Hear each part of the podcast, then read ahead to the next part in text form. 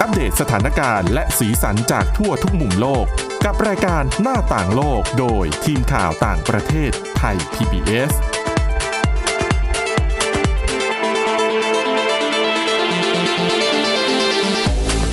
สวัสดีค่ะคุณผู้ฟังต้อนรับเข้าสู่รายการหน้าต่างโลกค่ะ ในวันนี้นะคะเรามีหลายเรื่องราวที่น่าสนใจนะคะไม่ว่าจะเป็นเรื่องของอัตราการเกิดของประชากรในจีนที่ต่ำสุด ไม่ใช่ต่ำสุดสิต้องเรียกว่า คือลดลงติดต่อกันเป็นปีที่ 7 แล้วนะคะ รวมถึงเรื่องของเออสถานการณ์มลพิษในอินเดียนะคะที่เราก็ทราบกันดีว่ามันเลวร้ายแต่ว่าเออตอนนี้เนี่ยอินเดียก็ทำสถิติใหม่ขึ้นมาอยู่เรื่อยๆนะคะ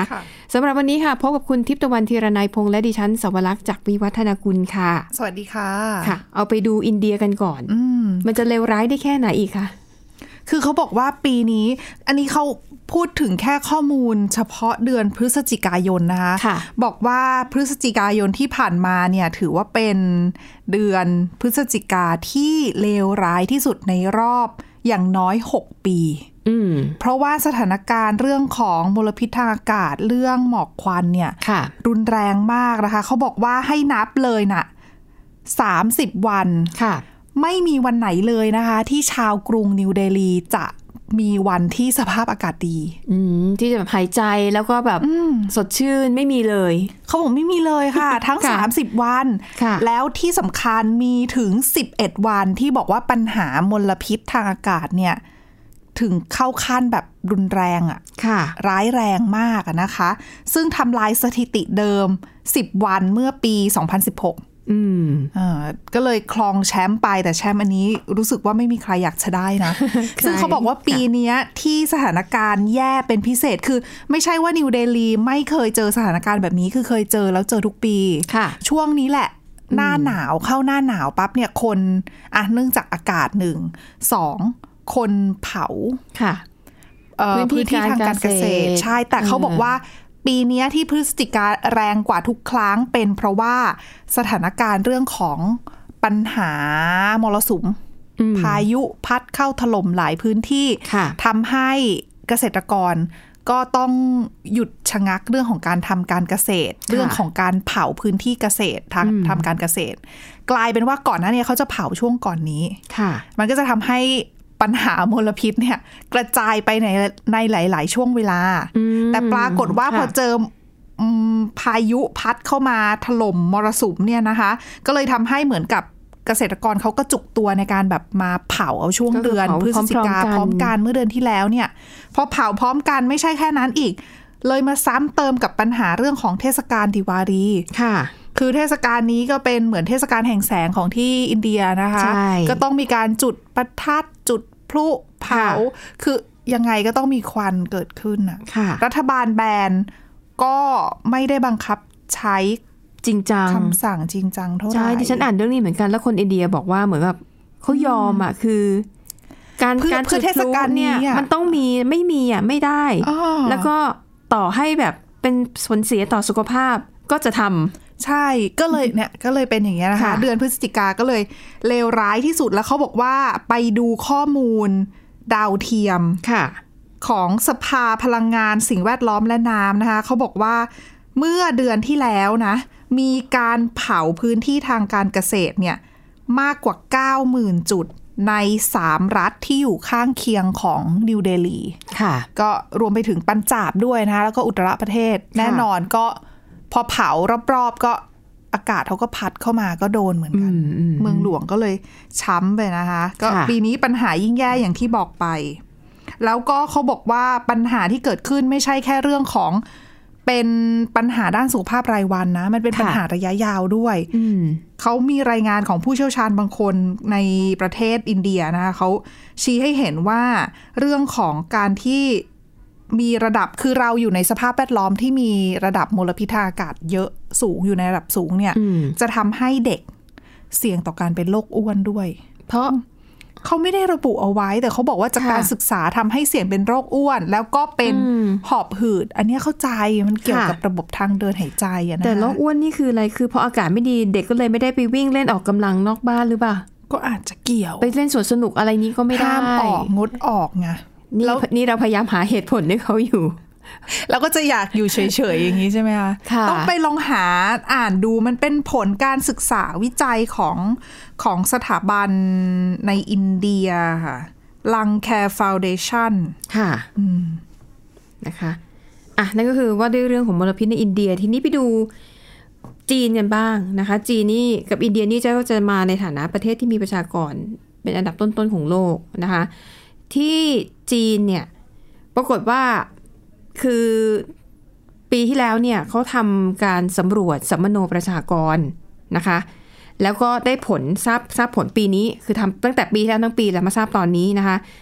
ผลเนี่ยเขาปรากฏว่าอัตราการเกิดเมื่อปีที่แล้วของจีนนะคะ ลดลงเป็นปีที่ 7 ติดต่อกันนะคะเขาบอกว่าปีที่แล้วเนี่ยมีค่าเฉลี่ยประชากร 1,000 คนเนี่ยมีทารกเกิดใหม่แค่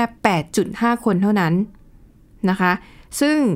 เขาบอกว่านี่เป็นตัวเลขที่ต่ำที่สุดในรอบ 71 ปี นับตั้งแต่มีการก่อตั้งพรรคคอมมิวนิสต์เนี่ยแหละ นะคะ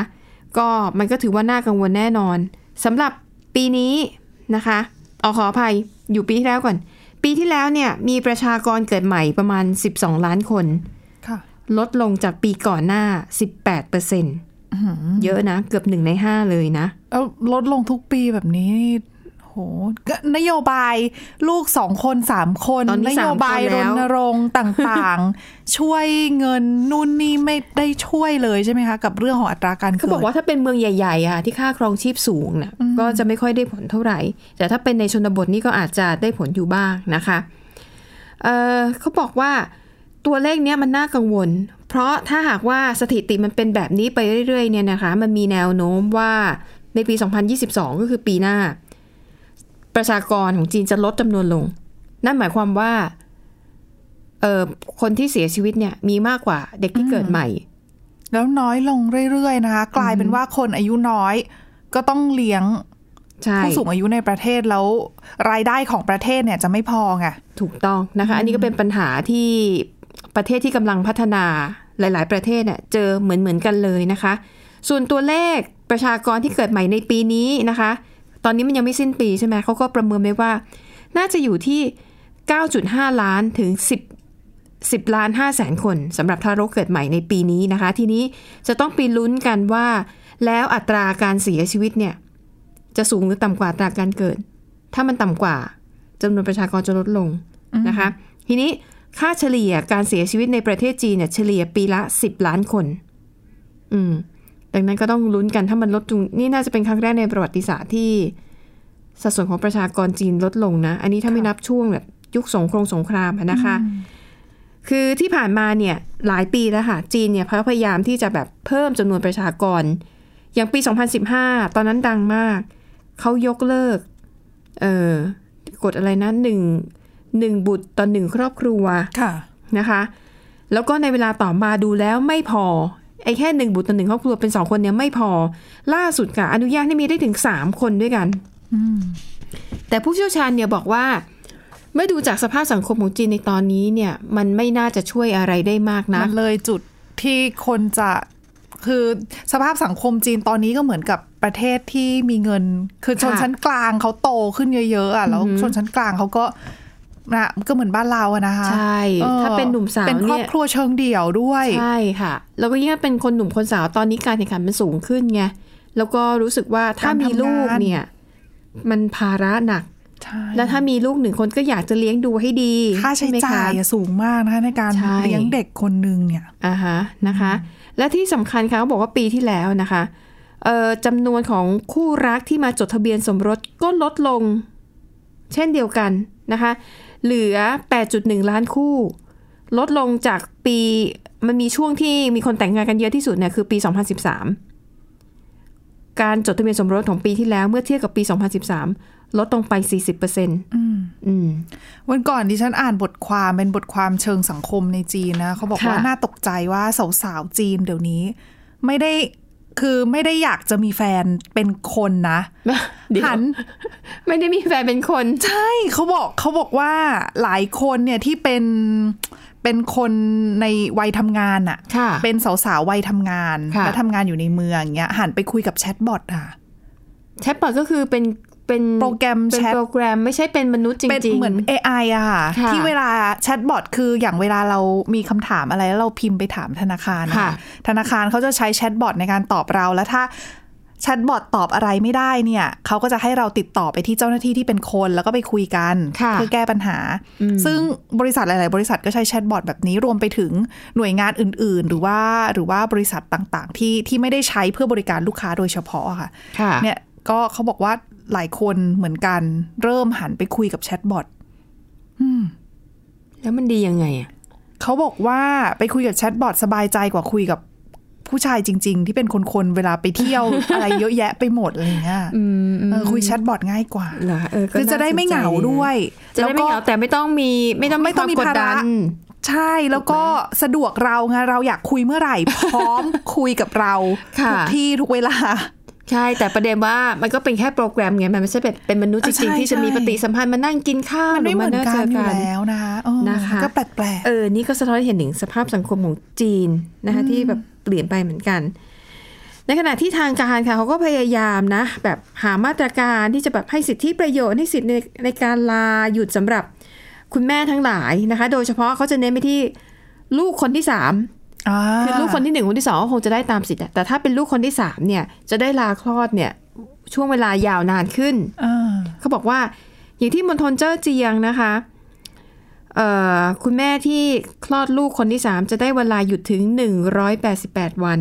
อืม อืมนะคะ ส่วนที่มณฑลซานซีนะคะ จะได้วันหยุดนะคะถึง 350 วันคือ 1 ปีเลยนะสำหรับคุณแม่ ให้ ที่คลอดลูก ไป คน เลี้ย ที่ ง สาม เต็มๆวันเลย เต็มปีเลยนะคะ เออ จนโตเลย นะคะ อะ ก็น่าสนใจดีเหมือนกัน รู้เรื่องรู้รู้เรื่องหรือยังคะปีหนึ่ง ยังยังยังพูดไม่ได้ อ๋อ นะคะ แค่แบบว่า เดินได้ เดินต่อแต่ต่อแต่แต่ยังไม่แข็งเท่าไหร่นะคะ อันนี้ก็คือเรื่องของสภาพสังคมจีนที่เปลี่ยนไปและแน่นอน ในเมื่อประชากรเอ่อในวัยแรงงานเนี่ย มันน้อยกว่าประชากรในวัยสูงอายุ ปัญหาสังคมตามมาแน่นอน แต่จะมีปัญหาอะไรบ้างนั้น เดี๋ยวเราพักกันสักครู่ช่วงหน้ามาตามกันต่อค่ะ หน้าต่างโลกโดยทีมข่าวต่างประเทศไทย PBS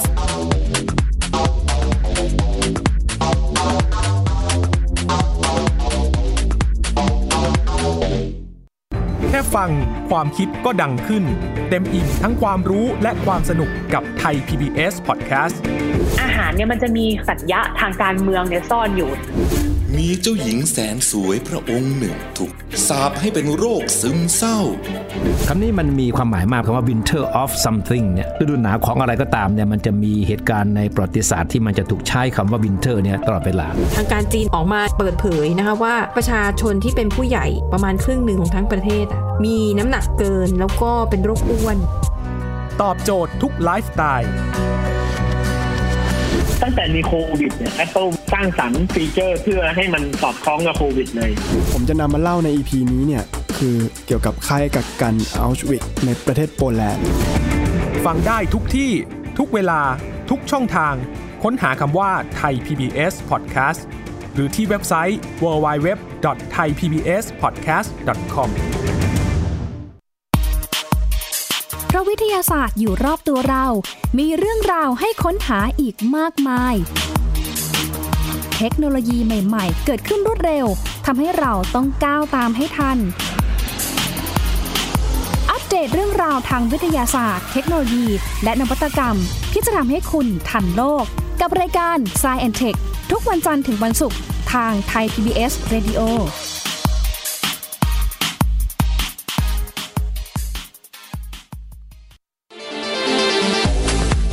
หน้าต่างโลกโดยทีมข่าวต่างประเทศไทย PBS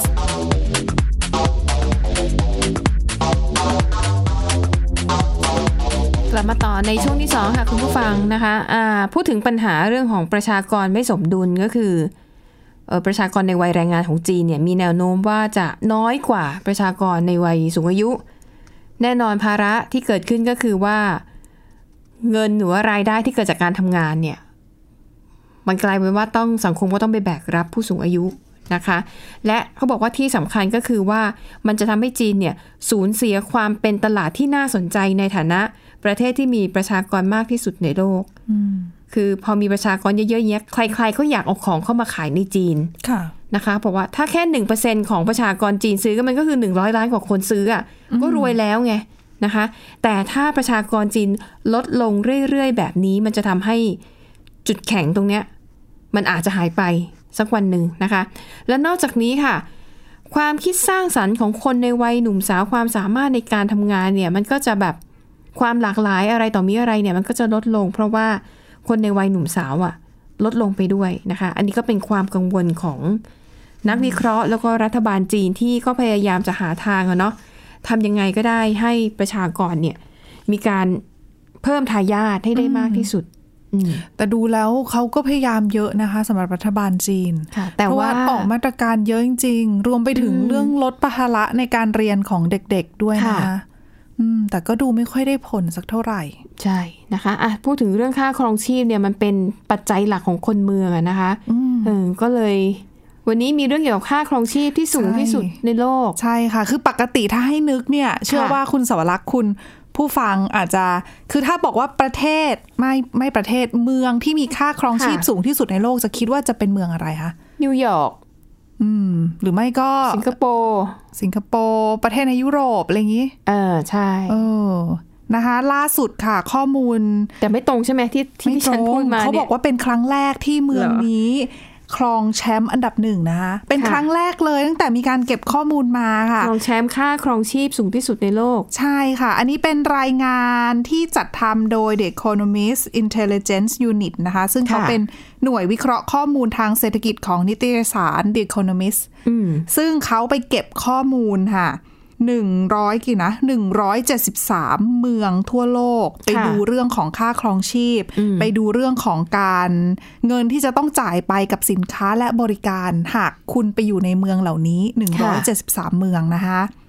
ผลปรากฏว่าดัชนีค่าครองชีพทั่วโลกค่ะ ประจำปี ประกาศออกมาเมืองที่แพงที่สุดนะคะ ค่ะ เทลอาวีฟค่ะ อืม อิสราเอล อืมอันนี้ไม่คิดเลยไม่เค ใช่ ย ไหม คิดเลย ตอนนี้ ค่ะ ฉันเห็นว่าประเทศเมืองไหนได้อันดับหนึ่งนะที่ฉันก็แปลกใจเหมือนทำไมถึงเป็นเทลอาวีฟ ค่ะ เขาบอกว่าปัจจัยที่ทำให้เทลอาวีฟก้าวขึ้นมาเป็นเมืองที่มีค่าครองชีพสูงที่สุดในโลกเนี่ย เป็นเพราะว่าหนึ่งอัตราเงินเฟ้อทั่วโลกเนี่ยเขาเพิ่มสูงขึ้น ค่ะ อัตราเงินเฟ้อสูงปั๊บเนี่ย แล้วไปประจวบเหมาะกับเอ่ออิสราเอลเนี่ยเขามีค่าเงินที่แข็งขึ้น อืม พอค่าเงินแข็งขึ้น รวมไปถึงเมื่อเทียบกับดอลลาร์นะคะ รวมไปถึงมีการปรับเรื่องของค่าเดินทางกับค่าสินค้าบริการในเมืองเนี่ยเพิ่มสูงขึ้นด้วย ค่ะ มันก็เลยเหมือนทบกันไปเรื่อยๆ จนทำให้เทลอาวีฟเนี่ยก้าวขึ้นมาเป็นอันดับหนึ่งอะนะคะ จาก 173 เมืองทั่วโลก อันดับ 2 มี 2 เมืองค่ะ ค่ะ ปารีสของฝรั่งเศสกับสิงคโปร์ อืม อ่ะคุณสวรักษ์ก็เดาถูกนะ อืม เออ ค่ะ นะคะ ซึ่งปารีสเนี่ยจริงๆ ปีที่แล้วเขาได้อันดับหนึ่งนะคะ เป็นอันดับหนึ่งร่วมกับซูริกแล้วก็ฮ่องกง ค่ะ อ่ะ อันดับสองปารีสสิงคโปร์ใช่ไหมอันดับสามไม่มีเพราะว่าอันดับสองมีสองที่ โอเค ก็ ก็ คือ ข้ามไปสี่เลย ข้ามไปสี่เลยซูริกค่ะ ค่ะ ลดลงมานิดนึง แล้วก็ตามด้วยฮ่องกง นิวยอร์ก เจนีวา โคเปนเฮเกน ลอสแอนเจลิส แล้วก็โอซาก้าสิบอันดับ มค่ะ อืม ก็ถือว่าเป็น เป็นเมือง เป็นเมืองหน้าใหม่ที่ติดชาร์ต ใช่แล้วค่าครองชีพสูง ค่าที่พงที่พักนู่นนี่นะคะ ซึ่งเขาบอกตอนที่เก็บข้อมูลเนี่ยเก็บช่วงเดือน สิงหาคมถึงกันยายน ค่ะ อืม ก็เป็นข้อมูลที่น่าสนใจเผื่อใคร วางแผนจะไปอยู่ที่เทลอาวีฟก็ต้องเตรียมการดีๆ เพราะว่าค่าครองชีพติดอันดับโลกแล้วนะคะ อ่าฮะแต่ถ้าพูดถึงอิสราเอลดิฉันนึกถึงเรื่องการฉีดวัคซีนน่ะ เพราะว่า โอ้ล้ำหน้ามาก เป็นประเทศแรก ๆ ของโลกเลยนะ ที่ฉีดวัคซีน ใช่ เกือบเกือบร้อยเปอร์เซ็นของจำนวนประชากร ใช่ ไม่รู้ว่าเกี่ยวด้วยหรือเปล่า เขาไม่ได้บอกเขาบอกว่าส่วนใหญ่นะเป็นปัญหาเรื่องของ เงินเฟ้อ เงินเฟอ้อทั่วโลก แต่ว่าเงินเฟอ้อทั่วโลกอ๋อแล้วเขาบอกด้วยว่าธนาคารกลางของหลายประเทศตอนนี้ก็เริ่มพยายามเพิ่มอัตราดอกเบี้ยด้วยเพื่อลดอัตราเงินเฟอ้อเพราะว่าปัญหารุนแรงจริง ค่ะ แล้วก็ข้อมูลเนี้ยเขาบอกว่านี่ยังไม่ได้รวมอัตราเฉลี่ยของเงินเฟ้อใน 4 เมืองทั่วโลกด้วยนะ เพราะว่าเป็น 4 เมืองที่มีอัตราเงินเฟ้อเยอะมากเป็นพิเศษ ค่ะ 14 เมืองนี้ก็คือคาราคัสของเวเนซุเอลา โถ โอ้โห เงินเฟ้อของเขาเป็นพันๆเปอร์เซ็นต์เลยนะ ดิฉันเห็นแล้วแบบตกใจอ่ะ เงินนี่เป็นแบบเหมือนกระดาษขยะเลยอ่ะ เขาเอามาโยนทิ้งกับกองใบไม้อะไรอย่างเงี้ยอ๋อคาราคัสนะคะ ดามัสกัสของซีเรียค่ะโบนัสไอเรสของอาร์เจนตินา แล้วก็เตหะรานของอิหร่าน อิหร่านก็ที่เจอปัญหาเศรษฐกิจเยอะก็เพราะอาแซงชันอย่างที่รู้กันเรื่องของมาตรการคว่ำบาตรโดยสหรัฐอเมริกานะคะ ส่วนดามัสกัสของซีเรียเนี่ยเป็นประเทศเป็นเมืองที่เขาเรียกว่าอะไรถูกที่สุดค่าครองชีพถูกที่สุดในโลก อ่าค่ะอ่ะปิดท้ายนะคะ ไปดูเรื่องของคำศัพท์ประจำปี ซึ่งในแต่ละปีเนี่ย เรียกว่าพจนานุกรมของแต่ละสถาบันเนี่ยเขาก็จะมีการจัดอันดับแบบคำแห่งปีอะไรอย่างนี้ มีคนสนใจหาข้อมูลเยอะสุดนู่นนี่นั่นนะคะสำหรับล่าสุดค่ะ ตัว Dictionary ของสหรัฐนะคะเมเรียมเว็บสเตอร์ประกาศออกมาแล้วคำแห่งปีประจำปีนี้ก็คือคำว่าวัคซีน อืม ค่ะ ก็ไม่ค่อยผิดคาดเท่าไหร่ เพราะก่อนหน้านี้ก็ของออกซฟอร์ดมั้งคะ ถ้าที่ฉันจำไม่ผิดเคยเอามาเล่าให้ฟังด้วยที่เป็นคำว่า vax อ๋อ ใช่ใช่ใช่ ก็วัคซีนนั้นก็คือมาจากวัคซีนวัคซีนวัคซีเนชันคือครอบคลุมหมดเลยเกี่ยวกับเรื่องของวัคซีน ค่ะ สำหรับเมเรียมเวบสเตอร์นะเขาบอกว่ามอบให้วัคซีนเป็นคำแห่งปีไม่ใช่แค่เหตุผล ว่าวัคซีนเกี่ยวข้องกับเรื่องของการแพทย์เท่านั้น ค่ะ แต่ว่าวัคซีนสำหรับปีนี้เกี่ยวข้องกับเรื่องการเมืองด้วยเกี่ยวข้องกับเรื่องเสรีภาพด้วย เกี่ยวข้องกับเรื่องความเท่าเทียมด้วย คือคำว่าวัคซีนพอเราพูดขึ้นมาเนี่ย มันไม่ใช่แค่ วัคซีนที่ฉีดเข้าไปที่ตัวคนอีกแล้ว หรือว่ากินเข้าไปหรือว่าใด ๆ ก็ตาม แต่มันคือคือสิ่งที่มาพร้อมกับวัคซีน เพราะว่าปีนี้เราก็เห็นคนออกมาประท้วงต่อต้านการบังคับฉีดวัคซีน